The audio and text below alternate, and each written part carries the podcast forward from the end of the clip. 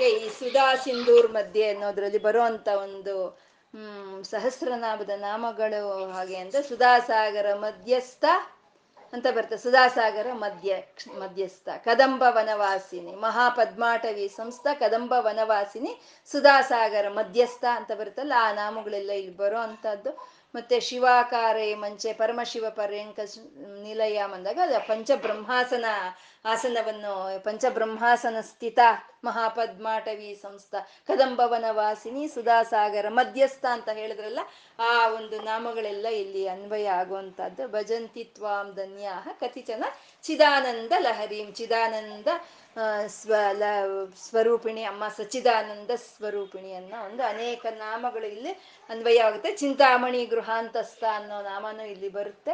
ಅಷ್ಟು ಅನೇಕ ನಾಮಗಳು ಇದಕ್ಕೆ ಅನ್ವಯವಾಗುವಂಥದ್ದು. ಇದು ಸು, ಇದು ಅಮ್ಮನವರ ಒಂದು ಸೌಂದರ್ಯ ಅಂತ ಒಂದು. ಅಂದ್ರೆ ಇವಾಗ ನಾವು ಆ ಒಂದು ಅಮ್ಮನವರ ಒಂದು ಫೋಟೋ ಅಂತ ಇಟ್ಕೊಂಡು ನಾವಲ್ಲಿ ಕೂತಿರ್ತೀವಿ. ಕೂತಿದ್ದಾಗ ಅದು ಸೌಂದರ್ಯ, ಆ ಸೌಂದರ್ಯ ಲಹರಿ ಅಂತ ಅಂದ್ರೆ ಈಗ ಈ ಸ್ಥೂಲ ಶರೀರದಿಂದ ಮಾತ್ರನೇ ಅದು ಸೌಂದರ್ಯ ಲಹರಿ ಆಗೋದಿಲ್ಲ.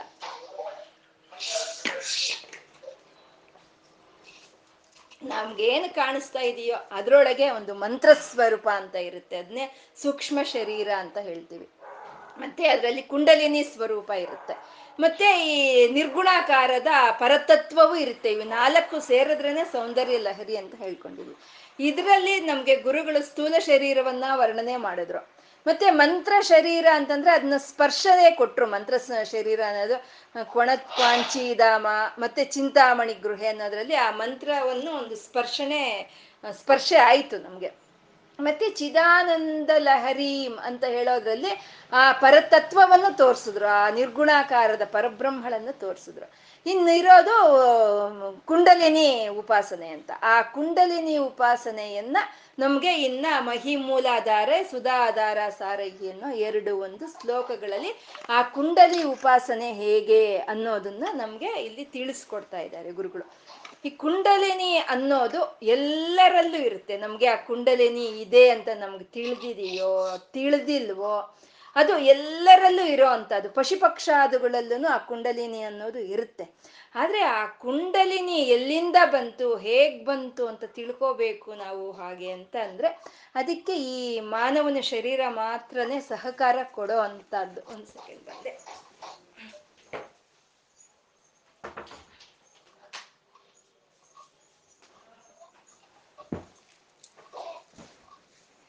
ಈ ಮನುಷ್ಯನಿಗೆ ಮಾತ್ರನೇ ಆ ಕುಂಡಲಿನಿ, ಆ ಚೈತನ್ಯ ಹೇಗ್ ಬಂತು, ಎಲ್ಲಿಂದ ಬಂತು ಅಂತ ತಿಳ್ಕೊಬೇಕು ಅಂದ್ರೆ ಈ ಶರೀರ ಮಾತ್ರನೇ ಸಹಕರಿಸುತ್ತೆ. ಈ ಕುಂಡಲಿನಿ ಅನ್ನೋದು ಎಲ್ಲರಲ್ಲೂ ಇರುತ್ತೆ ಎಲ್ಲರಲ್ಲೂ ಇರುತ್ತೆ. ಈ ಕುಂಡಲಿನಿ ಒಂದು ಮೂರುವರೆ ಸುತ್ತು ಸುತ್ತಕೊಂಡು ಕೂತಿ, ಕೂತಿರುತ್ತೆ ಮೂಲಾಧಾರದಲ್ಲಿ. ಅದು ಎಷ್ಟೊತ್ತು ತಲೆಯನ್ನು ಕೆಳಗೆ ಇಟ್ಟು ಅದು ಅಧೋಮುಖವಾಗಿ ಹೋಗ್ತಾ ಇರುತ್ತೋ ಅಷ್ಟೊತ್ತು ಈ ಪ್ರಪಂಚದ ಕಡೆನೇ ಇರುತ್ತೆ ನಮ್ಮ ಮನಸ್ಸು. ಅದನ್ನ ಜಾಗೃತಗೊಳಿಸಿ ನಾವು ಆ ಮೇಲೆ ಊರ್ಧ್ವಮುಖವಾಗಿ ಪ್ರಯಾಣ ಮಾಡಿಸಿದಾಗ ನಾವು ಎಲ್ಲಿಂದ ಬಂದ್ವಿ ಅನ್ನೋ ಒಂದು ಜ್ಞಾನ ನಮಗೆ ಅರಿವಿಗೆ ಸಿಕ್ಕೋ ಅಂತದ್ದು ಅಂದ್ರೆ ಅದು ಆ ಕುಂಡಲಿನಿ ಚೈತನ್ಯ ಅನ್ನೋದು ಯಾವಾಗ್ಲೂ ಅದು ಈ ಶರೀರದಲ್ಲಿ ಪ್ರವಹಿಸ್ತಾನೆ ಇರುತ್ತೆ. ಆ ಕುಂಡಲಿ ಅನ್ನೋ ಅನ್ನೋದು ಒಂದು ಕರೆಂಟ್ ಇದ್ದಾಗ. ಕರೆಂಟ್ ಇದ್ದಾಗ, ಅದು ಯಾವಾಗ್ಲೂ ಈ ಶರೀರದಲ್ಲಿ ಪ್ರವಾಹವಾಗಿ ಪ್ರಸಾರವಾಗ್ತಾನೆ ಇರುತ್ತೆ ಪ್ರಸಾರವಾಗ್ತಾನೆ ಇರುತ್ತೆ. ಅದನ್ನ ನಾವು ಜಾಗೃತಿಗೊಳಿಸಿದ್ವಾ ಅದು ಎಲ್ಲಿಂದ ಬಂತು ಅನ್ನೋ ಒಂದು ಅರಿವು ನಮಗೆ ಬರುತ್ತೆ. ಈ ಗರ್ಭಸ್ಥ ಶಿಶು, ಗರ್ಭದಲ್ಲಿ ಆ ಮಗು ಇರಬೇಕಾದ್ರೆ, ಆ ಮೆದುಳು, ಆ ಬ್ರೈನ್ ಅನ್ನೋದು ಅದು ಡೆವಲಪ್ ಆಗೋ ಅಂತ ಒಂದು ಹಂತದಲ್ಲಿ ಆ ಈಶ್ವರ ಶಕ್ತಿ ಬ್ರಹ್ಮರಂಧ್ರದಿಂದ ಒಳಕ್ಕೆ, ಆ ಶರೀರದ ಒಳಕ್ಕೆ ಪ್ರವೇಶ ಆಗುತ್ತೆ. ಆ ಈಶ್ವರ ಚೈತನ್ಯ ಅನ್ನೋದು, ಆ ಶಿವಶಕ್ತಿ ಅನ್ನೋದು. ಅದನ್ನ ಸುಷುಮ್ನ ನಾಡಿ ಹಿಡ್ಕೊಳುತ್ತೆ ಸುಷುಮ್ನ ನಾಡಿ ಹಿಡ್ಕೊಂಡು ಅದು ಟಕ್ ಅಂತ ವೇಗವಾಗಿ ಮೂಲಾಧಾರಕ್ಕೆ ಬರುತ್ತೆ. ಆ ಮೂಲಾಧಾರಕ್ಕೆ ಬಂದು ಅಲ್ಲಿಂದ ಹೃದಯ ಸ್ಥಾನಕ್ಕೆ ಹೋಗಿ ಅಲ್ಲಿಂದ ಆ ಒಂದು ಚೈತನ್ಯ ಅನ್ನೋದು ಎಪ್ಪತ್ತೆರಡು ಸಾವಿರ ನಾಡಿಗಳಿಗೂ ಪ್ರವಾಹವಾಗುತ್ತೆ. ಇದು ಕುಂಡಲಿನಿಯ ಒಂದು ಇದು. ಇದು ಮೂಲಾಧಾರದಲ್ಲಿ ಮೂರುವರೆ ಸುತ್ತು ಸುತ್ತಕೊಂಡು ಕೂತಿರುತ್ತೆ. ಇದನ್ನ ನಾವು ಎಬ್ಬಿಸ್ಬೇಕು ಹಾಗೆ ಅಂತಂದ್ರೆ ಇದು ನಾವು ಸುಮ್ ಸುಮ್ನೆ ನಾವು ಕುಂಡಲಿನ ಎಬ್ಬಿಸ್ತೀನಿ ನಾನು ಅಂತ ನಾವಾಗ ನಾವೇ ಆ ಪ್ರಯತ್ನ ಪಡಬಾರ್ದು. ಅದು ಪ್ರಾಣಕ್ಕೆ ಅಪಾಯ. ಯಾಕೆಂದ್ರೆ ಕುಂಡಲಿನಿ ನಮ್ದೇ ಇರಬಹುದು, ಆದ್ರೆ ಇವಾಗ ಕರೆಂಟ್ ನಮ್ಮ ಮನೇಲಿ ಇರೋ ಕರೆಂಟ್ ನಮ್ದೇ ಇರಬಹುದು. ಆದ್ರೆ ನಾವು ಮುಟ್ ಮುಟ್ಟಕ್ಕಾಗುತ್ತೇನೋ? ಆಗಲ್ಲ, ಅದಕ್ಕೆ ಎಲೆಕ್ಟ್ರಿಷ್ ಎಲೆಕ್ಟ್ರಿಕ್ ಇವರೇ ಬರ್ಬೇಕಾಗತ್ತಲ್ವಾ? ಹಾಗೆ ಈ ಕುಂಡಲಿನೇ ಜಾಗೃತಗೊಳಿಸ್ಬೇಕು ನಾವು ಅಂದ್ರೆ ಅದಕ್ಕೆ ಪರಿಣಿತರಾದಂಥ ಗುರುಗಳ ಒಂದು ಮಾರ್ಗದರ್ಶನದಲ್ಲಿ ನಾವು ಮಾಡ್ಬೇಕಾಗುತ್ತೆ. ಆದ್ರೆ ನಾವು ಆ ರೀತಿ ನಮ್ಗೆ ಎಲ್ಲರಿಗೂ ಸಾಧ್ಯ ಇರಲ್ಲ. ಆದ್ರೂ ನಮ್ಮ ಮನಸ್ಸು ಅನ್ನೋದು ಅಮ್ಮನ ಕಡೆ ತಿರುಗಿ ಬಿಡ್ತಾ ಅದಷ್ಟಕ್ಕದೇ ಆ ಕುಂಡಲಿನಿ ಜಾಗೃತೆ ಗೊಳ್ಬಿಡುತ್ತೆ ಅಂದ್ರೆ ಅದು ಭಕ್ತಿ ಮಾರ್ಗದಲ್ಲಿ ಆ ಕುಂಡಲಿಯನ್ನ ಜಾಗೃತೆಗೊಳಿಸೋ ಅಂತದ್ದು. ಅದಕ್ಕೆ ನಮ್ಮ ಹಿರಿಯರು ಏನ್ ಮಾಡಿದ್ದಾರೆ? ಈ ಪೂಜೆ, ಪುನಸ್ಕಾರಗಳು, ಈ ಮೆಡಿಟೇಷನ್ ಈ ಧ್ಯಾನ ಅನ್ನೋದನ್ನ ಏರ್ಪಾಟ್ ಮಾಡಿದ್ದಾರೆ. ಈ ಪೂಜೆಗಳು, ಈ ವ್ರತಗಳು ಮಾಡೋವಾಗ ಏನ್ ಮಾಡ್ತಾರೆ? ಪದ್ಮಾಸನವನ್ನ ಹಾಕಿ ಕೂತ್ಕೋಬೇಕು ಅಂತಾರೆ. ಅಂದ್ರೆ ನಾವು ಪದ್ಮಾಸನವನ್ನ ಹಾಕೊಂಡು ಯಾವಾಗ ಕೂತ್ಕೊಳ್ತೀವೋ ಆವಾಗ ಕುಂಡಲಿನಿ ತಾನಷ್ಟಕ್ಕೆ ತಾನೇ ಜಾಗೃತಗೊಳ್ಳುತ್ತೆ ತಾನಷ್ಟಕ್ಕೆ ತಾನೇ ಜಾಗೃತಗೊಳ್ಳುತ್ತೆ ಅದಕ್ಕೆ ನಾವು ಪದ್ಮಾಸನವನ್ನು ಹಾಕೊಂಡು ಕೂತ್ಕೊಂಡು ಪೂಜೆಯನ್ನ ಮಾಡಬೇಕು ಅಂತ. ಮತ್ತೆ ಆ ಪೂಜೆಯನ್ನು ಮಾಡೋವಾಗ ಈ ಪ್ರಾಣಾಯಾಮವನ್ನ ಮಾಡಿಸ್ತಾರೆ ನಮ್ಗೆ. ಪ್ರಾಣಾಯಾಮವನ್ನು ಮಾಡಿಸ್ತಾರೆ. ಅಂದ್ರೆ ಆ ಪ್ರಾಣಾಯಾಮ ಮಾಡಿದಾಗ ಆ ಅಗ್ನಿಯಿಂದ ಆ ಪ್ರಾಣಾಯಾಮದ ಅಗ್ನಿ ಸ್ಪರ್ಶ ಆ ಕುಂಡಲಿನಿಗೆ ಆಗಿ ಅದಿ ಮೇಲೆ ಪ್ರಯಾಣ ಮಾಡೋಕ್ ಶುರುವಾಗುತ್ತೆ. ಅದು ಆ ಮತ್ತೆ ಧ್ಯಾನ ಅಂತ ನಾವು ಮಾಡಿದಾಗ ಅಲ್ಲಿ ನಮಗ್ ಸಿಕ್ಕೋ ಒಂದು ಜ್ಞಾನಾನಂದವೇ ಆ ಕುಂಡಲಿನಿ ಹೋಗಿ ಆ ಪರಮಾತ್ಮನ ಸೇರೋ ಅಂತದ್ದು ಹಾಗೆ ಆ ಕುಂಡಲಿನ ನಾವು ಎಬ್ಬಿಸಿದಾಗ ಅದು ನಮ್ಮಲ್ಲಿ ಇರೋ ಅಂತ ಒಂದು ಆರು ಷಟ್ಚಕ್ರಗಳ ಮೂಲಕ ಅದು ಪ್ರಯಾಣ ಮಾಡುತ್ತೆ. ಷಟ್ಚಕ್ರಗಳ ಮೂಲಕ ಪ್ರಯಾಣ ಮಾಡುತ್ತೆ. ಅವೇ ಮೂಲಾಧಾರ, ಸ್ವಾಧಿಷ್ಠಾನ, ಮಣಿಪುರ, ಅನಾಹತ, ವಿಶುದ್ಧ, ಆಜ್ಞ ಮತ್ತೆ ಇದಕ್ಕೆಲ್ಲಕ್ಕೂ ಒಂದು ಮೀರಿ ಅತೀತವಾಗಿರುವಂತ ಸಹಸ್ರಾರ. ಈ ಆರು ಏಳು ಚಕ್ರಗಳ ಮೂಲಕ ಅದು ಪ್ರಯಾಣ ಬೆಳೆಸುತ್ತೆ ಕುಂಡಲಿನಿ ಅನ್ನೋದು ಅದನ್ನ ನಾವು ಎಬ್ಬಿಸಿದಾಗ. ಈ ಐದು ಚಕ್ರಗಳು, ಈ ಐದು ಪಂಚ, ಈ ಪಂಚಭೂತಗಳಿಂದ ನಿರ್ಮಾಣವಾಗಿರುವಂಥದ್ದು ನಮ್ಮ ಶರೀರ. ಆಕಾಶ, ವಾಯು, ಅಗ್ನಿ, ನೀರು, ಭೂಮಿ ಈ ಪಂಚಭೂತಗಳಿಂದ ನಿರ್ಮಾಣವಾಗಿರೋ ಈ ಶರೀರದಲ್ಲಿ ಆ ಯಾವ್ಯಾವ ಚಕ್ರದಲ್ಲಿ ಯಾವ್ಯಾವ ಒಂದು ತತ್ವಗಳು, ಭೂತತ್ವ, ನೀರಿನ ತತ್ವ, ಯಾವ್ಯಾವ ತತ್ವಗಳು ಒಂದು ನಿಗ್ರಹಣೆ ಆಗ್ತಾ ಇದೆ ಅನ್ನೋದನ್ನ ಈ ಮುಂದಿನ ಶ್ಲೋಕದಲ್ಲಿ ಗುರುಗಳು ನಮ್ಗೆ ತೋರಿಸ್ಕೊಡ್ತಾ ಇದ್ದಾರೆ. ಇದು ಹಾಗೆ ಆ ಕುಂಡಲಿನಿ ಅನ್ನೋದು ಅದು ಮೂಲಾಧಾರದಲ್ಲಿ ಎದ್ದು ಅದು ಮೇಲೆ ಪ್ರಯಾಣ ಮಾಡಿದಾಗ ಮೊದಲು ಎರಡು ಚಕ್ರಗಳು ದಾಟುತ್ತೆ. ಮೂಲಾಧಾರ ಚಕ್ರ ಸ್ವಾದಿಷ್ಠಾನ ಚಕ್ರ ಎರಡು ಚಕ್ರಗಳನ್ನು ದಾಟಿದಾಗ ಅಲ್ಲಿ ಒಂದು ಗ್ರಂಥಿ ಸಿಕ್ಕುತ್ತೆ. ಅದನ್ನ ಬ್ರಹ್ಮ ಗ್ರಂಥಿ ವಿಭೇದಿನಿ ಅಂತ ಹೇಳ್ತಾರೆ. ಅದೇ ಬ್ರಹ್ಮ ಗ್ರಂಥಿ ವಿಭೇದಿನಿ ಅಂತ. ಅಂದ್ರೆ ಆ ಬ್ರಹ್ಮಗ್ರಂಥಿ ವಿಭೇದನೆ ಆದ್ರೆ ಈ ಶರೀರ ನಾನಲ್ಲ, ನಾನು ಅಂತ ನನ್ಗೆ ಏನ್ ಅನಿಸ್ತಾ ಇದೆಯೋ ಅದು ಈ ಶರೀರ ಅಲ್ಲ ಅನ್ನೋದು ನಮ್ಗೆ ಗೊತ್ತಾಗುತ್ತೆ. ಅಂದ್ರೆ ಇವಾಗ ಸಾಮಾನ್ಯ ನಮ್ಗೆಲ್ಲ ಗೊತ್ತಾಗ್ತಾ ಇದೆ ಅಲ್ವಾ ಈ ಶರೀರ ನಾನಲ್ಲ ಅನ್ನೋದು ನಮ್ಗೆಲ್ಲ ಗೊತ್ತಾಗ್ತಾ ಇದೆ ಅಲ್ವಾ? ಇಲ್ಲಿರೋ ಎಲ್ಲರಿಗೂ ಗೊತ್ತಾಗ್ತಾ ಇದೆ ಅಲ್ವಾ? ಗೊತ್ತಾಗ್ತಾ ಇದೆ ಅಲ್ವಾ ಇಲ್ಲಿ ಇಲ್ಲಿ ಇರೋ ಎಲ್ಲರಿಗೂ ಈ ಶರೀರ ನಾನಲ್ಲ ಅಂತ ತಿಳಿತಾ ಇದೆ. ಅಂದ್ರೆ ನಮ್ ಕುಂಡಲಿನಿ ಜಾಗೃತಿಗೊಂಡಿದೆ ಅಂತ ಅರ್ಥ. ಜಾಗೃತಿ, ನಮ್ಮ ಕುಂಡಲಿನಿ ಜಾಗೃತಗೊಂಡಿದೆ. ಅದು ಊರ್ಧ್ವಮುಖವಾಗಿ ಪ್ರಯಾಣ ಮಾಡ್ತಾ ಇದೆ. ಅದು ಬ್ರಹ್ಮಗ್ರಂಥಿ ವಿಭೇದನೆ ಆಗಿದೆ ಅಂತ. ಆ ಬ್ರಹ್ಮಗ್ರಂಥಿ ವಿಭೇದನೆ ಆಗಿ ಅದು ಮೇಲೆ ಪ್ರಯಾಣ ಮಾಡಿದಾಗ ಅಲ್ಲಿ ವಿಷ್ಣು ಗ್ರಂಥಿ ವಿಭೇದಿನಿ. ಇನ್ನೆರಡು ಚಕ್ರಗಳು ದಾಟುತ್ತಾ ವಿಷ್ಣು ಗ್ರಂಥಿ ವಿಭೇದನೆ ಆಗುತ್ತೆ. ಅಂದ್ರೆ ಸೂಕ್ಷ್ಮ ಶರೀರ ನಾನಲ್ಲ. ಅಂದ್ರೆ ನಮ್ಮ ಮನಸ್ಸು, ನಮ್ಮ ಅಂತಃಕರಣ, ನಮ್ಮ ಬುದ್ಧಿ, ಚಿತ್ತ, ನಮ್ಮ ಒಂದು ಸಂಸ್ಕಾರಗಳು ಇವೆಲ್ಲ ಸೂಕ್ಷ್ಮ ಶರೀರ. ಅದನ್ನು ನಾನು ಅನ್ನೋದು ಅದು ಅಲ್ಲ ಅನ್ನೋದು ಗೊತ್ತಾಗುತ್ತೆ. ಯಾವಾಗ? ವಿಷ್ಣು ಗ್ರಂಥಿ ವಿಭೇದನೆ ಆದಾಗ. ಅಲ್ಲಿಂದ ಮೇಲೆ ಹೋಯ್ತಾ ರುದ್ರಗ್ರಂಥಿ ವಿಭೇದಿನಿ. ಅಂದ್ರೆ ಅಲ್ಲಿ ಹೋಗೋ ಅಷ್ಟೊತ್ತಿಗೆ ಈ ಕಾರಣ ಶರೀರ ನಾನಲ್ಲ ಅನ್ನೋದು ತಿಳಿಯುತ್ತೆ. ಅಂದ್ರೆ ಇಂಥವ್ರಿಗೆ ನಾನು ಮಕ್ಕಳಾಗಿ ಯಾಕೆ ಹುಟ್ಟಿದ್ದೀವಿ? ಮನುಷ್ಯ ಜನ್ಮನೇ ಯಾಕೆ ಎತ್ತಿದ್ದೀವಿ? ಇಂಥವ್ರ ಹೆಂಡ್ತಿನ ಯಾಕಾಗಿದ್ದೀವಿ ಇಂಥವ್ರಿಗೆ ನಾವು ತಾಯಿ ಯಾಕಾಗಿದ್ದೀವಿ ಅನ್ನೆಲ್ಲ ಕಾರಣ ಅಂತ ಇರುತ್ತಲ್ವ? ಆ ಕಾರಣವು ನಾನು ಅನ್ನೋದು ಕಾರಣವೂ ಅಲ್ಲ.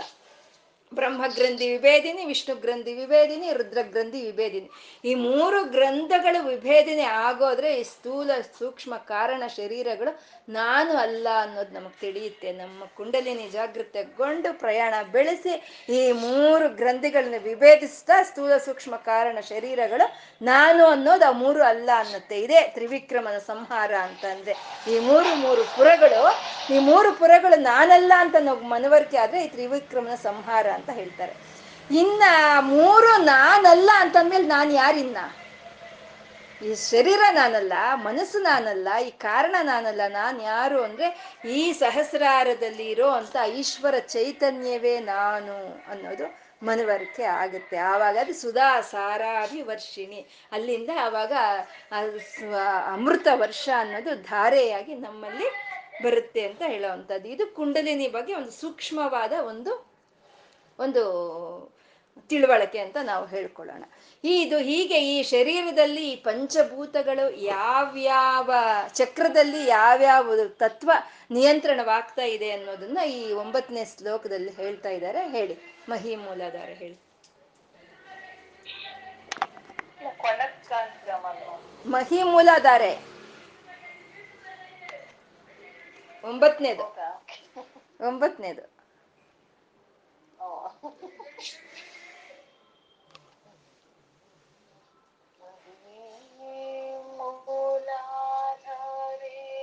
कमपि मणिपूरे हितं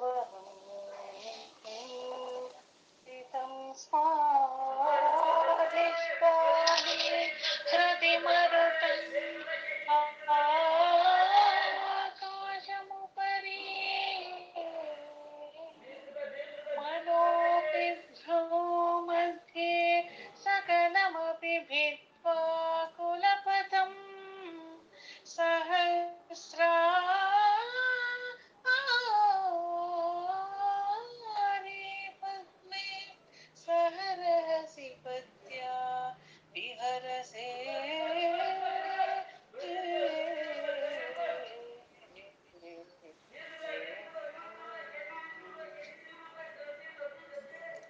ಮಹೀಂ ಮೂಲಾಧಾರೆ, ಮಹೀಂ ಮಹೀಂ ಅಂದ್ರೆ ಭೂಮಿ ತತ್ವ, ಮೂಲಾಧಾರ. ಮೂಲಾಧಾರ ಚಕ್ರದಲ್ಲಿ ಭೂತತ್ವವನ್ನ ನಾವು ಒಂದು ಧ್ಯಾನ ಮಾಡ್ಬೇಕಂತೆ. ಭೂತತ್ವ, ಭೂತತ್ವವನ್ನ ನಿಗ್ರಹಿಸುವಂತ ಒಂದು ಚಕ್ರ ಅಂದ್ರೆ ಅದು ಮೂಲಾಧಾರ ಚಕ್ರ. ಮಹಿ ಮೂಲಾಧಾರೆ. ಕಮಪಿ ಮಣಿಪೂರೆ. ಕಮಪಿ ಅಂದ್ರೆ ನೀರು. ಆ ನೀರು ಎಲ್ಲಿ ಅಂದ್ರೆ ಮಣಿಪುರ ಚಕ್ರ ಅಂತ ಹೇಳ್ತಾ ಇದ್ದಾರೆ. ಸಾಮಾನ್ಯವಾಗಿ ಎಲ್ಲ ಯೋಗಶಾಸ್ತ್ರದಲ್ಲಿ ಹೇಳೋ ಅಂತದ್ದು, ಆ, ಮೂಲಾಧಾರ ಹೇಳಿ, ಸ್ವಾಧಿಷ್ಠಾನ ಹೇಳಿ, ಆಮೇಲೆ ಮಣಿಪುರ ಚಕ್ರ ಹೇಳಿ, ಆಮೇಲೆ ಅನಾಹತ ಹೇಳಿ ಆಮೇಲೆ ವಿಶುದ್ಧ ಚಕ್ರ ಹೇಳ್ತಾರೆ. ಅಂದ್ರೆ ಆಕಾಶ ವಾಯೋರ್ ಅಗ್ನಿ ನೀರು, ಭೂಮಿ, ಅದು ಒಂದು ಕ್ರಮ ಅಂತ ಹೇಳೋವಂಥದ್ದು. ಇಲ್ಲಿ ಭೂಮಿ ತತ್ವವನ್ನ ತಗೊಂಡ್ರು. ಭೂಮಿ ಆದ್ಮೇಲೆ ಬರೋ ಅಂತದ್ದು ನೀರು ತತ್ವ ಅಂತ ಆ ಜಲತತ್ವವನ್ನ ತಗೊಂಡ್ರು. ಆದ್ರೆ ಆ ಜಲತತ್ವ ಅಲ್ಲಿ ಸ್ವಾದಿಷ್ಟಾನ ಹೇಳ್ಬೇಕಲ್ವಾ? ಅವಾಗ. ಆ ಕ್ರಮದಲ್ಲಿ ಬಂದ್ರೆ ಭೂಮಿ ತತ್ವ ಆದ್ಮೇಲೆ ಸ್ವಾದಿಷ್ಠಾನ ಸ್ವಾದಿಷ್ಠಾನ ಹೇಳ್ಬೇಕಲ್ವಾ? ಆದ್ರೆ ಇಲ್ಲಿ ಮಣಿಪೂರ ಚಕ್ರ ಅಂತ ಹೇಳಿದ್ರು. ಅಂದ್ರೆ ಮಣಿಪೂರ ಚಕ್ರದಲ್ಲೇ ಆ ನೀರಿನ ಒಂದು ತತ್ವ ಅನ್ನೋದು ನಿಯ, ನಿಯಂತ್ರಣೆ ಆಗ್ತಾ ಇದೆ ಅಂತ, ಆ ಮಣಿಪೂರ ಚಕ್ರ ಅನ್ನೋದು. ಅದಕ್ಕೆ ಆ ವಿಷ್ಣುವಿನ ನಾಭಿಯಿಂದ ಪದ್ಮ ಉದ್ಭವವಾಗುತ್ತೆ ಅಂತ ಹೇಳ್ತಾರೆ ಅಲ್ಲಿ. ಅಂದ್ರೆ ನಾ, ಪದ್ಮ ಎಲ್ಲಿ ಉದ್ಭವವಾಗುತ್ತೆ? ನೀರಿನಲ್ಲೇ ಉದ್ಭವವಾಗುತ್ತೆ ಅಲ್ವಾ? ಆ ಪ ವಿಶ್ವನ ವಿಷ್ಣುವಿನ ಒಂದು ನಾಭಿ ಒಂದು ಪದ್ಮ ಬಂತು ಅಂದ್ರೆ ಅದು ಜಲತತ್ವ ಇರೋದು ಮಣಿಪುರ ಚಕ್ರ ಅಂತ ಹೇಳುವಂತಹದ್ದು ಈ ಕಮಪಿ ಮಣಿಪೂರೆ, ನೀರು ತತ್ವವನ್ನ ಮಣಿಪುರ ಚಕ್ರದಲ್ಲಿ ನಾವು ಧ್ಯಾನ ಮಾಡಬೇಕು. ಕಮಪಿ ಮಣಿಪೂರೆ, ಹುತವಹಂ ಸ್ಥಿತಂ ಸ್ವಾದಿಷ್ಟಾನೆ ಹುತವಹಂ ಅಂದ್ರೆ ಅಗ್ನಿತತ್ವ. ಈ ಅಗ್ನಿ ತತ್ವವನ್ನ ಸ್ವಾದಿಷ್ಠಾನ ಚಕ್ರದಲ್ಲಿ ಧ್ಯಾನಿಸ್ಬೇಕು ಅಂತ. ಆಕಾಶ ಮುಪರ ಹೃದಯ, ಅದೇನು ಮತ್ತೆ ಬರುವಂತದ್ದು ಅದು? ಕಮಪಿ ಮಣಿಪೂರೆ ಹುತವಹಂ, ಸ್ಥಿತಂ ಸ್ವಾಧಿಷ್ಠಾನೆ ಹೃದಿ ಮರುತಂ ಹೃದಿ ಮರುತಂ ಹೃದಿ ಮರುತಂ ಹೃದಿ ಮರುತಂ ಅಂದ್ರೆ ಹೃದಿ ಮರುತಂ ಅಂದ್ರೆ ವಾಯುತತ್ವ. ಹೃದಯ ಹೃದಯ ಅನ್ನೋದು ವಾಯುತತ್ವಕ್ಕೆ ಸಂಬಂಧಿಸಿರುವಂಥದ್ದು. ಆ ವಾಯುತತ್ವವನ್ನು ಹೃದಯದಲ್ಲಿ ಧ್ಯಾನಿಸ್ಬೇಕು. ಆಕಾಶ ಉಪರೀಂ ಅಂದ್ರೆ ಮೇಲ್ಗಡೆ ಇರುವಂತ ಈ ಕಂಠಸ್ಥಾನ ಅನ್ನೋದು ಇದು ಆಕಾಶ ತತ್ವ ಅಂತ. ಓಕೆ? ಮಹಿ ಮೂಲಾಧಾರೆ ಕಮಪಿ ಮಣಿಪುರೇ ಹುತವಹಂ ಸ್ಥಿತಂ ಸ್ವಾದಿಷ್ಟಾನೆ ಹೃದಿ ಮರುತಂ ಆಕಾಶ ಮುಪರೀಂ ಮನೋಭಿಭ್ರೂ ಮಧ್ಯೆ ಈ ಐದು ಚಕ್ರಗಳಲ್ಲಿ ಐದು ತತ್ವಗಳನ್ನ ನಾವು ಧ್ಯಾನಿಸಿದ್ವಿ. ಮನೋಭಿಭ್ರೂಮಧ್ಯೆ ಅಂತಂದ್ರೆ ಈ ಭ್ರೂ, ಈ ಎರಡು ಉಬ್ಬುಗಳ ಮಧ್ಯದಲ್ಲಿ ಮನೋಪಿ ಅಂದ್ರೆ ಆಜ್ಞಾ ಚಕ್ರ ಅಂದ್ರೆ ಇದು ಮನಸ್ಸಿನ ಚಕ್ರ. ಮನೋಭಿಭ್ರೂಮಧ್ಯೆ ಅಲ್ಲಿಗೆ ಸೇರೋ ಅಷ್ಟೊತ್ತಿಗೆ ಸಕಲಮಪಿ ಭಿತ್ವ ಸಕಲಮಪಿ ಭಿತ್ವ ಅಂದ್ರೆ ಎಲ್ಲವನ್ನು ಛೇದಿಸ್ಬಿಡ್ತು ಅಂತ ಈ ಮನಸ್ಸಿನ ಒಂದು ಆ ಕುಂಡಲಿನಿ ಐದು ಈ ಭೂತತ್ವ, ನೀರಿನ ತತ್ವ, ಅಗ್ನಿ ತತ್ವ ವಾಯು ತತ್ವ, ಆಕಾಶ ತತ್ವ ಎಲ್ಲವನ್ನು ದಾಟಿಕೊಂಡು ಈ ಮನೋಪಿ ಮನಸ್ಸಿನ ಸ್ಥಾನವಾದ ಆಜ್ಞಾ ಚಕ್ರ ಚಕ್ರದಷ್ಟೊತ್ತಿಗೆ ಬರೋ ಅಷ್ಟೊತ್ತಿಗೆ ಸಕಲಮಪಿ ಭಿತ್ವ ಎಲ್ಲವನ್ನು ಭೇದಿಸ್ಬಿಡ್ತು. ಈ ಸ್ಥೂಲ ಶರೀರ ನಾನಲ್ಲ, ಕಾರಣ ಶರೀರ ನಾನಲ್ಲ, ಸೂಕ್ಷ್ಮ ಶರೀರ ನಾನಲ್ಲ. ಅಂತ ಹೇಳಿ ಎಲ್ಲವನ್ನು ಭೇದಿಸ್ಬಿಡ್ತು ಮನೋಪಿ ಭ್ರೂ ಮಧ್ಯೆ. ಸಕಲಮಪಿ ಭಿತ್ವ ಕುಲಪತಂ. ಕುಲಪತಂ ಅಂದ್ರೆ, ಆ, ಕುಂಡಲಿನಿ ಪ್ರಯಾಣ ಮಾಡೋ ಅಂತ ಒಂದು ಮಾರ್ಗವೇ ಕುಲಪತಂ ಅಂತ ಹೇಳೋ ಅಂತದ್ದು ಆ, ಕುಲಪತಂ ಹಾಗೆ ಪ್ರಯಾಣ ಮಾಡ್ತ ಸ್ಥೂಲ ಸೂಕ್ಷ್ಮ ಕಾರಣ ಶರೀರಗಳು ನಾನಲ್ಲ ಅಂತ ಭೇದನೆ ಮಾಡ್ಬಿಡ್ತು. ಸಕಲಮಪಿ ಭಿತ್ವ ಕುಲಪತಂ. ಆಮೇಲೆ ಏನಾಯ್ತು? ಸಹಸ್ರಾರೇ ಪದ್ಮೆ, ಸಹರಹಸಿ ಪತ್ಯ ವಿಹರಸೆ.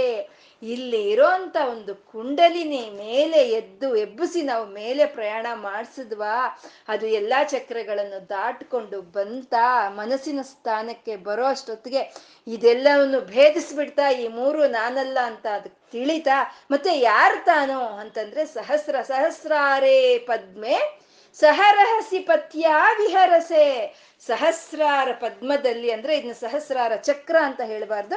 ಸಹಸ್ರ, ಸಹಸ್ರದಳ ಪದ್ಮ ಅಂತ ಹೇಳ್ಬೋದು. ಈ ಸಹಸ್ರದಳ ಪದ್ಮದಲ್ಲಿ ಬಂದು ಈ ಸ್ಥೂಲ ಶರೀರ, ಕಾರಣ ಶರೀರಗಳು ನಾನಲ್ಲ, ಇಲ್ಲಿರೋ ಪರಮಾತ್ಮನೇ ಇಲ್ಲಿ ಜೀವಾತ್ಮನಾಗಿ ಬಂದಿದ್ದು ಅಂತ ಹೇಳಿ ಈ ಜೀವಾತ್ಮ ಹೋಗಿ ಆ ಪರಮಾತ್ಮನಲ್ಲಿ ಐಕ್ಯವಾಗಿ ಸಹರಹಸಿ ಪತ್ಯ ಪತ್ಯ ಅಂದ್ರೆ ಪತಿ ಜೊತೆಯಲ್ಲಿ. ಸಹರಹಸಿ ಪತ್ಯ ನಿನ್ನ ಪತಿ ಜೊತೆಯಲ್ಲಿ, ರಹಸ್ಯ ಅಂದ್ರೆ ರಹಸ್ಯವಾಗಿ ಅಂತ. ಅಂದ್ರೆ ರಹಸ್ಯವಾಗಿ ಅಂತ ಇಲ್ಲಿ ಯಾಕೆ ಹೇಳಿದ್ರು ಅಂತಂದ್ರೆ ನಮ್ಮ ಮಾಮೂಲಿವಾದ ಸಾಧಾರಣವಾದ ಕಣ್ಣುಗಳಿಗೆ ಕಾಣಿಸೋದಲ್ಲ ಅದಕ್ಕೆ. ಅದು ಆ ಜೀವಾತ್ಮ ಹೋಗಿ ಸಹಸ್ರಾರದಲ್ಲಿ ಹೋಗಿ ಆ ಪ ತನ್ನ ಬ ಸಹ ಪ, ಸಹರಹಸಿ ಪತ್ಯ, ಆ ಪತಿ ಜೊತೆ ವಿಹಾರ ಮಾಡ್ತಾಳಲ್ಲ, ಅದು ನಮ್ಮ ಒಂದು ಸ್ಥೂಲವಾದಂತ ಕಣ್ಣಿಗೆ ಕಾಣಿಸಲ್ಲ. ಅದಕ್ಕೆ ಅದನ್ನ ರಹಸಿ ಅಂತ ಹೇಳಿದ್ರು. ಸಹರಹಿಸಿ ಪತ್ಯ, ವಿಹರಸೆ. ನಿನ್ನ ಒಂದು ಆ ಪತಿಯಾದ ಈಶ್ವರನ ಜೊತೆಯಲ್ಲಿ ಸೇರಿ ನೀನು ವಿಹಾರ ಮಾಡ್ತೀಯಮ್ಮ ಅಂತ. ಸಹರಹಸಿ ಪತ್ಯ ವಿಹರಸೆ. ಆ ಕುಂಡಲಿಯನ್ನ ನಾವು ಜಾಗೃತಗೊಳಿಸಿದ್ವ, ಅದು ಮೇಲೆ ಎದ್ದು ಪ್ರಯಾಣ ಮಾಡುತ್ತೆ. ಆ ಪ್ರಯಾಣ ಮಾಡ್ತಾ ಮಾಡ್ತಾ ಗ್ರಂಥಿ ವಿಭೇದನೆ ಆಗುತ್ತೆ. ಸ್ಥೂಲ ಸೂಕ್ಷ್ಮ ಕಾರಣ ಶರೀರಗಳು ನಾನು ಅನ್ನೋದು ಅವಲ್ಲ ಅಂತ ತಿಳಿಯುತ್ತೆ. ಅಲ್ಲಿಗೆ ನಾನು ಅನ್ನೋದು ಯಾವ್ದಾಯ್ತು? ಈ ಸಹಸ್ರಾರದಲ್ಲಿ ಇರೋ ಅಂತ ಆ ಈಶ್ವರನ ಒಂದು ಜೊತೆ ಸೇರುತ್ತೆ. ಸೇರಿ ಆ ಪರಮಾತ್ಮನೇ ಜೀವಾತ್ಮ ಅಂತ ತಿಳಿದು ಆ ಜೀವಾತ್ಮನೇ ಆ ಪರಮಾತ್ಮನ ಆ ಒಂದು ಗಂಡನ ಜೊತೆ ಅಲ್ಲಿ ವಿಹಾರ ಮಾಡುತ್ತೆ ಅನ್ನೋದನ್ನ ಇಲ್ಲಿ ಹೇಳಿದ್ರು ಹಾಗೆ. ಮಹಿ ಮೂಲಾಧಾರೆ ಕಮಪಿ ಮಣಿಪೂರೇ ಹುತವಹಂ ಸ್ವಿತಂ ಸ್ವಾದಿಷ್ಠಾನೆ ಹೃದಿಮರುತಂ ಆಕಾಶಮುಪರಿ. ಸಕಲಮಪಿ ಭಿತ್ವಾ ಕುಲಪತಂ ಅಲ್ಲಿ ಸೇರಿ ಎಲ್ಲ ಎಲ್ಲವನ್ನು ಬಿಟ್ಟು ಅಲ್ಲಿ ಸೇರಿ ಗಂಡನ ಜೊತೆ ರಹಸ್ಯವಾಗಿ ವಿಹರಿಸ್ತಾ ಇದ್ದಾಳೆ ಅಮ್ಮ ಅಂತ. ಇದು ಒಂಬತ್ತನೇ ಶ್ಲೋಕ. ಇನ್ನು ಹಾಗೆ ಈ ಹೋಗಿ ಜೀವಾತ್ಮ ಹೋಗಿ ಪರಮಾತ್ಮನಲ್ಲಿ ಸೇರಿದಾಗ ಅಲ್ಲಿ ಏನಾಗುತ್ತೆ ಅನ್ನೋದನ್ನ ಹತ್ತನೇ ಶ್ಲೋಕದಲ್ಲಿ ಹೇಳ್ತಾ ಇದ್ದಾರೆ. ಹೇಳಿ ಸುಧಾಧಾರ ಸಾರೈಗೆ. ಅರ್ಥ ಆಗ್ತಾ ಇದೆಯಾ? ಸುಧಾಧಾರ ಸಾರೈ ಸುಧಾಧಾರ ಸಾರೈ ಸುಧಾಧಾರ ಸಾರೈಕಿ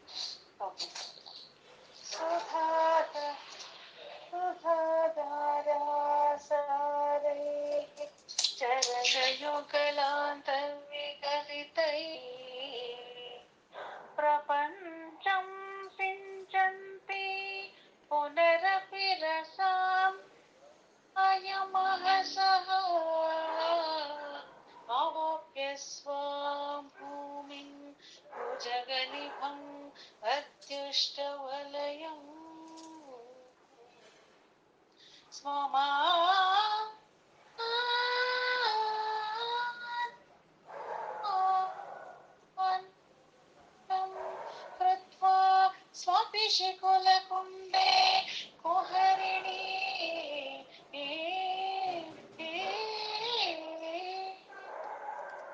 ಹಾಗೆ ಆ ಕುಂಡಲಿನಿ ಜಾಗೃತೆಗೊಂಡು ಅದು ಮೇಲೆ ಹೋಗಿ ಸಹಸ್ರಾರ ಪದ್ಮದಲ್ಲಿ ತನ್ನ ಗಂಡನ ಜೊತೆ ಹೋಗಿ ವಿಹರಿಸಿದಾಗ ಏನಾಯಿತು ಅಂದ್ರೆ ಸುಧಾಧಾರ ಸಾರೈಹಿ. ಸುಧಾ ಅಂದ್ರೆ ಅಮೃತ, ಅಂದ್ರೆ ಜ್ಞಾನಾನಂದ ರಸ ಅನ್ನೋದು ಅಮೃತ. ಆ ಚೈತನ್ಯ ಸುಧಾದಾರ ಆಸಾರೈಹಿ ಅಂತಂದ್ರೆ ಪ್ರವಾಹ, ಒಂದೇ ಸಮ ಪ್ರವಾಹವಾಗಿ ಜಾರಿ ಬೀಳೋ ಅಂಥದ್ದು. ಸುಧಾಧಾರ ಸಾರೈಹಿ. ಹಾಗೆ ಅಮ್ಮ ತನ್ನ ಗಂಡನ ಜೊತೆ ಸಹಸ್ರಾರದಲ್ಲಿ, ಸಹಸ್ರ ಪದ್ಮದಲ್ಲಿ ವಿಹರಿಸ್ತಾ ಇದ್ರೆ ಆ ಜ್ಞಾನಾನಂದ ಅಮೃತ ಅನ್ನೋದು, ಆ ಚೈತನ್ಯ ಅನ್ನೋದು ಸುಧಾಸಾರ, ಆಸಾರಹಿ ಅಂದ್ರೆ ಕೆಳಕ್ಕೆ ಜಾರಿ ಬರ್ತಾ ಇದೆ. ಸುಧಾಸಾರ ಸಾರೈಹಿ, ಎಲ್ಲಿಂದ ಬರ್ತಾ ಇದೆ? ಚರಣಯುಗಲಾನ್ ತರ್ವಿಗಲಿತೈಹಿ ಅಂದ್ರೆ ಅಮ್ಮನ ಪಾದಗಳು ಎರಡು ಇಲ್ಲಿ ಈ ಸಹಸ್ರದಲ ಪದ್ಮದಲ್ಲಿ ಇಲ್ಲಿದೆ. ಆ ಅಮ್ಮನ ಪಾದಗಳಿಂದ ಚೈತನ್ಯ ಅನ್ನೋದು, ಆ ಜ್ಞಾನಾನಂದ ಚೈತನ್ಯ ಅನ್ನೋದು ಕೆಳಕ್ಕೆ ಜಾರಿ ಬೀಳ್ತಾ ಇದೆ ಅಂತ. ಇಲ್ಲಿ ನಾವು ಆವಾಗಲೇ ಒಂದ್ಸಲಿ ಹೇಳ್ಕೊಂಡಿರೋದನ್ನ ಜ್ಞಾಪಿಸ್ಕೋಬೇಕು. ನಾವು ಹದಿನಾಲ್ಕು ಬೋನಗಳು ಹದಿನಾಲ್ಕು ಬೋನಗಳ ಮೇಲೆ ಇರೋವಂಥದ್ದೇ ಅದು ಪರಂಧಾಮ ಅಂತ ಹೇಳೋದು. ಆ ಪರಂಧಾಮದಲ್ಲಿ ಅಮ್ಮನ ಕಾಲುಗಳಿದೆ. ಆ ಆ ಅಮ್ಮನ ಕಾಲುಗಳಿಂದ ಕೆಳಕ್ಕೆ ಇರೋ ಅಂತವೇ ಇವೆಲ್ಲ ಒಂದು ಬೋನಗಳು ಹದಿನಾಲ್ಕು ಬೋನಗಳು ಅಂತ ಹೇಳ್ಕೊಂಡಿದ್ವಿ. ಅಮ್ಮನ ಕಾಲಿನ ಕೆಳಗೆ ಇರೋ ಅದು ಹದ್ನಾಲ್ಕು ಭುವನಗಳ ಕತೆ ಇರಲಿ. ನಮ್ಮ ಶರೀರ ತಗೊಳ್ಳೋಣ. ನಮ್ಮ ಶರೀರ ಇದು ಅಂದ್ರೆ ಇದೇ ಪರಂಧಾಮ ಅಂತ ಹೇಳೋದು. ಈ ಪರಂಧಾಮದಲ್ಲಿ ಅಮ್ಮನವರ ಎರಡು ಪಾದಗಳು ಇಲ್ಲಿದೆ. ಆ ಎರಡು ಪಾದಗಳಿಂದ ನಮ್ಮ ಶರೀರವೇ ಹದ್ನಾಲ್ಕು ಭುವನಗಳು. ಈ ಕಟಿಯಿಂದ ಕೆಳಕ್ಕೆ ಏಳು ಲೋಕಗಳು. ಈ ಕಟಿಯಿಂದ ಮೇಲಕ್ಕೆ ಏಳು ಲೋಕಗಳು. ಅತಲ, ವಿತಲ, ಸುತಲ, ರಸಾತಲ ಮಹಾತಳ ಪಾತಾಳ. ಭೂರ್ಲೋಕ ಭೂರ್ಲೋಕ, ಸುವರ್ಲೋಕ, ಜನಲೋಕ, ಮಹಾಲೋಕ, ಸತ್ಯಲೋಕ. ಈ ಹದ್ನಾಲ್ಕು ಲೋಕಗಳಿಗೆ ಮೇಲೆ ಇರುವಂತ ಅಮ್ಮನ ಪಾದಗಳು. ಆ ಪಾದಗಳಿಂದ ಆ ಸುಧಾ, ಅಮೃತ, ಜ್ಞಾನಾನಂದ, ಚೈತನ್ಯ ಅನ್ನೋದು ಇಳಿದು ಕೆಳಕ್ಕೆ ಬರ್ತಾ ಇದೆ. ಸುಧಾ, ಸಾರೈಹಿ. ಹಾಗೆ ಪ್ರಪಂಚದಲ್ಲೂ ಅಷ್ಟೇ, ಪ್ರಪಂಚದಲ್ಲೂ ಅಮ್ಮನ ಒಂದು ಪಾದಗಳಿಂದ ಆ ಚೈತನ್ಯ ಅನ್ನೋದು ಕೆಳಕ್ಕೆ ಬರ್ತಾ ಇದೆ. ಸುಧಾಧಾರ ಸಾರೈಹಿ, ಚರಣಯುಗಲಾನ್ ತರ್ವಿ ಗಲ್ವಿ ಗರ್ವಿತೈಹಿ. ಪ್ರಪಂಚಂ ಸಿಂಚಂತಿ ಅಂತ ಇದೆ. ಪ್ರಪಂಚಂ ಸಿಂಚಂತಿ ಅಂದ್ರೆ ಆ ಜ್ಞಾನಾನಂದ ರಸ ಅನ್ನೋದು ಈ ಪ್ರಪಂಚವನ್ನೆಲ್ಲ ಸಿಂಚನೆ ಮಾಡ್ತಾ ಇದೆ. ಪ್ರಪಂಚದ ಮೇಲೆ ಎಲ್ಲ ಆ ಪ್ರೋಕ್ಷಣೆ ಮಾಡ್ತಾ ಇದೆ ಅಂತ ಚೈತನ್ಯ. ಹಾಗೆ ನಮ್ಮ ಸಹಸ್ರಾರದಲ್ಲಿ ಇರೋ ಅಂತ ಪಾದಗಳ ಮೇಲೆ ಇಂದ ಕೆಳಕ್ಕೆ ಬರ್ತಾ ಇರೋ ಅಂತ ಜ್ಞಾನಾನಂದ ಚೈತನ್ಯ ಅನ್ನೋದು ನಮ್ಮ ಶರೀರವನ್ನು ಸಿಂಚನೆ ಮಾಡ್ತಾ ಇದೆಯಂತೆ. ಅಂದ್ರೆ ನೀರು ಚಿಮ್ಕಿಸ್ತೀವಲ್ವಾ? ನಾವು ಈ ತರಕಾರಿ ಮೇಲೆ, ಈ ಹಣ್ಣುಗಳ ಮೇಲೆ, ಹೂವಿನ ಮೇಲೆ ನಾವು ನೀರು ಚಿಮ್ಕಿಸ್ತೀವಿ. ಯಾಕೆ ಅಂದ್ರೆ ಅದು ಫ್ರೆಶ್ ಆಗಿರ್ಬೇಕು ಅಂತ. ಹಾಗೆ ಈ ಪ್ರಪಂಚ ಯಾವಾಗ್ಲೂ ಜೀವಂತವಾಗಿರ್ಬೇಕು. ಪ್ರಪಂಚ ಯಾವಾಗ್ಲೂ ಚೈತನ್ಯವಂತವಾಗಿರ್ಬೇಕು. ನಮ್ಮ ಶರೀರ ಜೀವಂತವಾಗಿರ್ಬೇಕು. ನಮ್ಮ ಶರೀರ ಯಾವಾಗ್ಲೂ ಚೈತನ್ಯವಂತವಾಗಿರ್ಬೇಕು ಅಂತ ಆ ಸಿಂಚಂತಿ, ಸಿಂಚನೆ ಮಾಡ್ತಾ ಇದೆಯಂತೆ ಅಮ್ಮನ ಒಂದು ಪಾದದಿಂದ ಬರ್ತಾ ಇರೋ ಒಂದು ಅಮೃತ ಇಂದ. ಆ ಅಮೃತ ಸಿಂಚನೆಯನ್ನೇ ಆ ಸೂರ್ಯ ಚಂದ್ರ ಆದರೂ ಈ ಪ್ರ, ಈ ಶರೀರವು ತಗೊಂಡು ಚೈತನ್ಯವಾಗಿ ಇರೋ ಅಂತದ್ದು ಪ್ರಪಂಚಂ ಸಿಂಚಂತಿ. ಪುನರಪಿ ರಸಾಮ್ನಾಯ ಮಹಸಹ ಅದು ಅದು ಮತ್ತೆ ಮತ್ತೆ, ಪುನರಪಿ, ಮತ್ತೆ ಮತ್ತೆ ಮತ್ತೆ ಮತ್ತೆ ಆ ಜ್ಞಾನಾನಂದ ರಸ ಅನ್ನೋದು, ಆ ಕರುಣಾ ರಸ ಅನ್ನೋದು ಆ ಸಿಂಚನೆ ಆಗ್ತಾ ಇದೆ. ಪುನರಪಿ ರಸಾಮ್ನಾಯ ಮಹಸಹ ಅಂದ್ರೆ ರಸಾಮ್ನಾಯ ಅಂದ್ರೆ ಅದೇ ಆ ರಸ, ಆ ಕರುಣೆ ಅನ್ನೋದು, ಅದು ಪರಿಪೂರ್ಣವಾದಂಥ ಕರುಣೆಯಿಂದ ಅದು ಮಹಸಹ ಅಂದ್ರೆ ಅದು ಪ್ರಕಾಶಿಸ್ತಾ ಇದೆ ಅಂತ ಹೇಳಿ. ಆ ಜ್ಞಾನಾನಂದ ಕರುಣೆ ರಸದಿಂದ ಪ್ರಕಾಶಿಸ್ತಾ ಇದೆ ಅಂತ. ಅದೇ ಈ ಸುಧಾದ ಈ ಚಂದ್ರಮಂಡಲ ಇದೆ. ಈ ಚಂದ್ರಮಂಡಲದಲ್ಲಿ ಇರೋ ಅಂತ ಅಮ್ಮನೇ ಹಾಗೆ ಆ ಕರುಣಾ ರಸದಿಂದ, ಆ ಜ್ಞಾನ ರಸದಿಂದ, ಆ ಚೈತನ್ಯ ರಸದಿಂದ ಪ್ರಕಾಶಿಸ್ತಾ ಇದ್ದಾಳೆ ಅಂತ. ಪುನರಪಿ ರಸಾಮ್ನಾಯ ಮಹಸಹ ಅವಾಪ್ಯ ಸ್ವಾಂ ಭೂಮಿ ಭುಜಗನಿಭಂ ಅದ್ಯುಷ್ಟವಲಯಂ. ಆಯ್ತು, ಹಾಗೆ ಈ ಕುಂಡಲಿನಿ ಹೋಗಿ ಆ ಸಹಸ್ರಾರದಲ್ಲಿ ಇರೋ ಅಂತ ಪರಮೇಶ್ವರನ ಸೇರಿ, ತನ್ನ ಗಂಡನ್ನ ಸೇರಿ, ಅಲ್ಲಿ ವಿಹಾರ ಮಾಡಿ ಅಲ್ಲಿ ನರ್ತನೆ ಮಾಡಿ, ಅಲ್ಲಿಂದ ಬಂದಂತ ಒಂದು ಜ್ಞಾನಾನಂದ ಚೈತನ್ಯವನ್ನ ಸಮಸ್ತ ಜಗತ್ತಕ್ಕೂ, ಈ ಶರೀರಕ್ಕೂ ಕೊಟ್ಟಿ ಆದ್ಮೇಲೆ ಅವಾಪ್ಯ ಸ್ವಾಂಭೂಮ್ ನಿ ಭುಜಗ ನಿಭಂ ಅದ್ಯುಷ್ಟ ವಲಯಂ ಅವಾಪ್ಯ ಸ್ವಾಂಭೂಮ್ ಅಂದ್ರೆ ಮತ್ತೆ ನಿನ್ನ ಒಂದು ಸ್ವಭೂಮಿಗೆ ನೀನು ವಾಪಸ್ ಬರ್ತೀಯಾ ಅಂತಂದ್ರೆ ತನ್ನ ಸ್ವಭೂಮಿ ಯಾವುದು? ಮೂಲಾಧಾರ. ಅಲ್ಲಿ ಆದ್ಮೇಲೆ ಅಲ್ಲಿ ಗಂಡನ ಜೊತೆಲೆ ವಿಹಾರ ಮಾಡಾದ್ಮೇಲೆ ಮತ್ತೆ ಮೂಲಾಧಾರಕ್ಕೆ ವಾಪಸ್ ಬಂದು ಭುಜಗ ನಿಭಂ ಅದ್ಯುಷ್ಟ ವಲಯಂ ಅಂದ್ರೆ ಹಾವಿನ ತರ ಆ ವಲಯಗಳು ಮೂರುವರೆ ಸುತ್ತು. ಆ ವಲಯವಾಗಿ ಸುತ್ತಕೊಂಡು ಮತ್ತೆ ನೀನು ಅಲ್ಲೇ ಕೂತ್ಕೊಳ್ತೀಯ. ಸ್ವಪಿಶಿ ಕುಲ ಕುಂದೇ ಕುಹರಿಣಿ ಅಂತ ಸ್ವಪಿಶಿ ಅಂದ್ರೆ ಬಗ್ಗಿಸ್ಕೊಂಡು, ತಲೆ ಬಗ್ಗಿಸ್ಕೊಂಡು ಆ ಕುಲಕುಂಡದಲ್ಲಿ, ಆ ಮೂಲಾಧಾರದಲ್ಲಿ ನೀನು ಕೂತ್ಕೊಳ್ತೀಯಾ ಅಂತ. ಸ್ವಪಿಶಿ ಕುಲ ಕುಂಡೆ ಕುಹರಿಣಿ ಅಂತ. ಹಾಗೆ ಆ ಕುಂಡಲಿನ ನಾವು ಎಚ್ಚೆತ್ತಾಗ ಅದು ಅದು ಮೇಲ್ಗಡೆ ಊರ್ಧ್ವಮುಖವಾಗಿ ಪ್ರಯಾಣ ಮಾಡ್ತಾ ಸಹಸ್ರ ಸಹಸ್ರಾರದಲ್ಲಿ ಇರೋ ಅಂತ ಪರಮಾತ್ಮನ ಜೊತೆ ಸೇರಿ ಈ ಜೀವಾತ್ಮ, ಪರಮಾತ್ಮ ಎರಡು ಒಂದೇ ಅಂತ. ಯಾಕೆಂದ್ರೆ ಸ್ಥೂಲ ಸೂಕ್ಷ್ಮ ಕಾರಣ ಶರೀರಗಳು ನಾನಲ್ಲ ಅಂದ್ಮೇಲೆ ಇನ್ಯಾವ್ದದು? ಹಸು ಸಹಸ್ರಾರದಲ್ಲಿ ಇರೋಂಥ ಪರಮಾತ್ಮನ ಶಕ್ತಿನೇ ಅಲ್ವಾ? ಆ ಪರಮಾತ್ಮ ತನ್ನ ಗಂಡನಾದ ಈಶ್ವರನ ಜೊತೆಯಲ್ಲಿ ನೃತ್ಯಿಸ್ತಾ ಅದ ಆ ನೃತ್ಯವಾಗಿ ಬಂದ, ನೃತ್ಯಿಸವಾಗಿ ಬಂದಂತ ಆ ಚೈತನ್ಯ ಅಮೃತವನ್ನ ಈ ಪ್ರಪಂಚಕ್ಕೆ, ಈ ಶರೀರಕ್ಕೆ ಸಿಂಚನೆ ಮಾಡ್ತಾ ಇದೆ. ಸಿಂಚನೆ ಮಾಡ್ತಾ ಮತ್ತೆ ಅದು ತನ್ನ ಒಂದು ಭೂಮಿಯಾದ ಮೂಲಾಧಾರಕ್ಕೆ ವಾಪಸ್ ಬಂದು ಅಲ್ಲೇ ಇರ್ತಾ ಇದೆ ಅಂತ. ಅಂದ್ರೆ ಯೋಗಿಗಳು ಆ ಕುಂಡಲಿಯನ್ನ ಎಬ್ಬಿಸ್ತಾರೆ. ಎಬ್ಬಿಸಿದಾಗ ಅದು ಸಹಸ್ರಾರಕ್ಕೆ ಹೋಗುತ್ತೆ. ಹೋಗಿ ಅಲ್ಲಿ ಗಂಡನ ಜೊತೆ ವಿಹಾರ ಮಾಡಿ ಅಲ್ಲಿ ಜ್ಞಾನಾನಂದದಲ್ಲಿ ಮುಳುಗಿ ಆ ಚೈತನ್ಯವನ್ನ ಈ ಶರೀರಕ್ಕೆ ಕೊಟ್ಟು ಮತ್ತೆ ತನ್ನ ಒಂದು ಜಾಗಕ್ಕೆ ವಾಪಸ್ ಬರುತ್ತೆ ಅದು. ಅಂದ್ರೆ ವಾಪ್ ಆ ರೀತಿ ಒಂದು ಸ್ಪರ್ಶ ಆಯ್ತಾ ಅಂದ್ರೆ ಅದು ಕೆಳಕ್ಕೆ ಬಂದ್ರೂ ಅದು ತನ್ನ ಕೆಲಸ ತಾನು ಮಾಡ್ತಾ ಇದ್ರೂ ಆ ಪರಮಾತ್ಮನ ಜೊತೆಲೆ ತಾದಾಪ್ಯ ಒಂದು ಭಾವನೆಯನ್ನು ಹೊಂದೇ ಇರುತ್ತೆ ಅಂತ. ಇದು ನಾವು ಬೆಳಗ್ಗೆ ಪೂಜೆ ಮಾಡ್ತೀವಿ. ಪೂಜೆ ಮಾಡ್ತೀವಿ, ಒಂದು ಒಂದು ಧ್ಯಾನ ಮಾಡ್ತೀವಿ. ಆ ಪೂಜೆ ಮಾಡಿ ಧ್ಯಾನ ಮಾಡೋವಾಗ ನಮ್ಮ ಕುಂಡಲಿಯನ್ನು ನಾವು ಜಾಗೃತಗೊಳಿಸ್ತೀವಿ. ಅದು ಹೋಗಿ ನಮ್ಮ ಸಹಸ್ರಾರದಲ್ಲಿ ಇರೋ ಪರಮಾತ್ಮನ ಸೇರಿ ಅಲ್ಲಿ ನಮಗೆ ಜ್ಞಾನವನ್ನು ಕೊಡುತ್ತೆ, ನಮಗೆ ಆನಂದವನ್ನು ಕೊಡುತ್ತೆ. ಆಮೇಲೆ ನಮ್ಮ ಕೆಲ್ಸಗಳಿಗೆ ನಾವು ವಾಪಸ್ ಹೋಗ್ತೀವಿ. ಅಂದ್ರೆ ಕುಂಡಲಿನಿ ತನ್ನ ಜಾಗಕ್ಕೆ ತಂದು ವಾಪಸ್ ಹೋಗುತ್ತೆ. ಆದ್ರೆ ಅವತ್ತೆಲ್ಲ ನಮ್ಗೆ ಆ ಜ್ಞಾನಾನಂದ ಅನ್ನೋದು ನಮ್ಗೆ ಇದ್ದೇ ಇರುತ್ತೆ ಅಲ್ವಾ? ಅವತ್ತೆಲ್ಲ ಆನಂದದಲ್ಲೇ ನಾವು ಮುಳುಗ್ತಾ ಇರ್ತೀವಲ್ವಾ?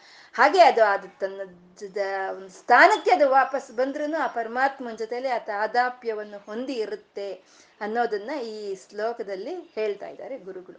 ಹಾಗೆ ನಾವು ಒಂದು ಫೋ, ಒಂದು ಒಂದು ಅಮ್ಮನವರ, ಒಂದು ಲಲಿತಮ್ಮನವರ ಒಂದು ಫೋಟೋ ಇಟ್ಟು ನಾವು ನೋಡೋವಾಗ ಅದನ್ನ ನಾವು ನೋಡ್ತಾ ನಮ್ಗೇನು ಕಾಣಿಸ್ತಾ ಇದೆಯೋ ಆ ಸ್ಥೂಲ, ಆ ಸ್ಥೂಲವಾದ ಶರೀರ, ಅದರೊಳಗೆ ನಾವು ಆ ಮಂತ್ರ ಒಂದು ಶರೀರವನ್ನು ನಾವು ಇದು ಮಾಡಬೇಕು. ಮಂತ್ರ, ಆ ಮಂತ್ರ ಶರೀರವನ್ನು ಅದರೊಳಗೆ ಭಾವನೆ ಮಾಡಬೇಕು. ಲಲಿತಮ್ಮನವರ ಫೋಟೋ ಅಂತ ಇಟ್ಟು ನಾವು ಅದು ಧ್ಯಾನಕ್ಕೆ ಕೂತ್ಕೊಂಡಾಗ ಅಲ್ಲಿ ಕಾಣಿಸ್ತಾ ಇರೋ ಅಂಥ ಒಂದು ಆ ರೂಪವೇ ಸ್ಥೂಲ ಶರೀರ. ಆ ಸ್ಥೂಲ ಶರೀರದ ಒಳಗೆ ಆ ಮಂತ್ರಶಕ್ತಿ ಇದೆ ಅನ್ನೋ ಹಾಗೆ ನಾವು ಭಾವನೆ ಮಾಡಬೇಕು. ಅದು ಮಂತ್ರ ಸೌಂದರ್ಯ. ಹಾಗೆ ನಮ್ಮಲ್ಲಿ ಇರೋ ಕುಂಡಲಿನೋ, ಆ ಕುಂಡಲಿನಿ ಅನ್ನೋದು ಒಂದು ಸ್ವರೂಪವನ್ನು ತಾಳಿದ್ರೆ ಈ ರೀತಿ ಇರುತ್ತೆ ಅನ್ನೋ ಒಂದು ಭಾವನೆನೋ ನಮ್ಮ ಮನಸ್ಸಿಗೆ ಬರಬೇಕು. ಹಾಗೆ ನಾಮ, ರೂಪ ಇಲ್ದಲೇ ಇರುವಂಥ ಅಜ್ಞೇಯ ಅಜ್ಞೇಯ ಬ್ರಹ್ಮಳು, ಆ ಚೈತನ್ಯ ಸ್ವರೂಪಿಣಿ, ಆ ಸರ್ವಾಂತರ್ಯಾಮಿಯಾದ ಅಮ್ಮನವರು ಒಂದು ರೂಪವನ್ನು ಪಟ್ಕೊಂಡ್ರೆ ಈ ರೀತಿ ನಮಗೆ ಕಾಣಿಸುತ್ತೆ. ನಮ್ಗೆ ಈ ಫೋಟೋದಲ್ಲಿ ಏನು ಕಾಣಿಸ್ತಾ ಇದೆಯೋ ಆ ಸ್ವರೂಪವೇ ಈ ನಾಲ್ಕು ಸೌಂದರ್ಯಗಳಿಂದ ಕೂಡಿರೋವಂಥದ್ದು ಅನ್ನೋ ಒಂದು ಭಾವನೆ ನಮ್ಮಲ್ಲಿ ಬಂದರೆ ಅವಾಗೆ ಆ ಧ್ಯಾನಕ್ಕೆ ಅತ್ಯಂತ ಒಂದು ಜ್ಞಾನ, ಆನಂದ ಬರುವಂಥದ್ದು ಅಂತ ಹೇಳ್ತಾ ಇವತ್ತು ಏನು ಹೇಳಿದೀವೋ ಅದನ್ನ ಅಮ್ಮನವ್ರಿಗೆ ಅರ್ಪಣೆ ಮಾಡ್ತಾ ಸರ್ವಂ ಶ್ರೀ ಲಲಿತಾರ್ಪಣ ಮಸ್ತು